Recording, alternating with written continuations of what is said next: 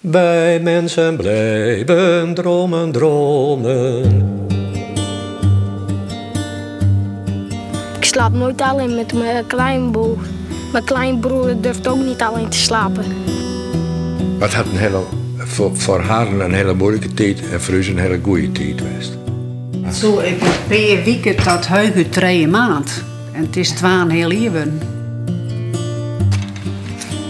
Wat zou je doen als de nood van ver ineens aan je deur klopt?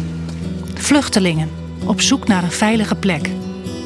Omdat wat eens hun thuis was, nu niet veilig meer is. En omdat ze ook in Nederland niet mogen blijven.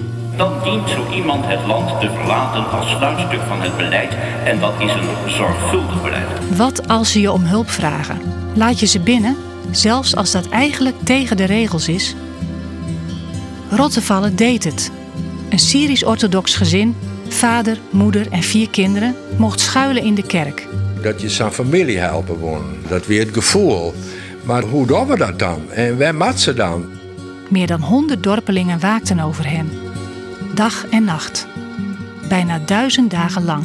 Ja, ik kan al 1 tot uh, 20 tellen. In het Fries. Ja. Doe eens.